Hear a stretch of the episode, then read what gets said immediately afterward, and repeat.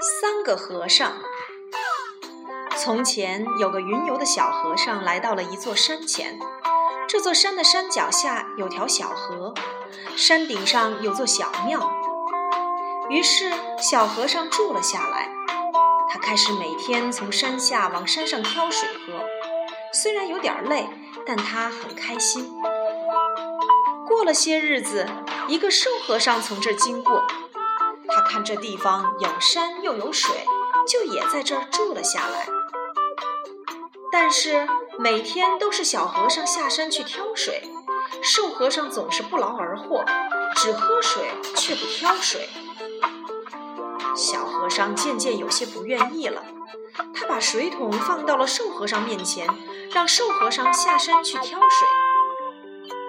但瘦和尚不愿意去，他们吵来吵去，最后决定以后两个人一起下山去抬水。又过了些日子，一个胖和尚从这儿路过，他也住了下来。从此庙里住着三个和尚了。胖和尚出汗多，能喝水；小和尚和瘦和尚好不容易抬来一桶水，还不够他一个人用呢。小和尚和瘦和尚都不愿意去抬水了，胖和尚也不愿意去，他们僵持了一整天，不知不觉的睡着了。到了晚上，一只小老鼠出来偷东西吃，它啃断了桌子上的蜡烛。火苗把旁边的布幔引着了，不得了了，起火了！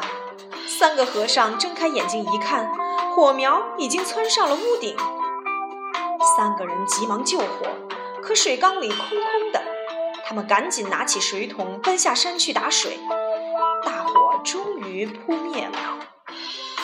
这时，三个和尚，你看看我，我看看你。都羞愧地低下了头。一个和尚挑水吃，两个和尚抬水吃，三个和尚没水吃。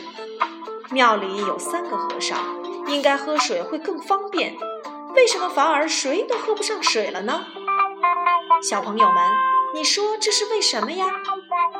对了，三个和尚只想着自己，想喝水都却不愿意去担水。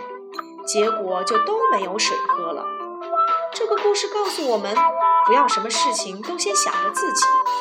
要想做成一件事，我们每个人都应该出一份力，大家一起干，我们的生活该有多快乐啊！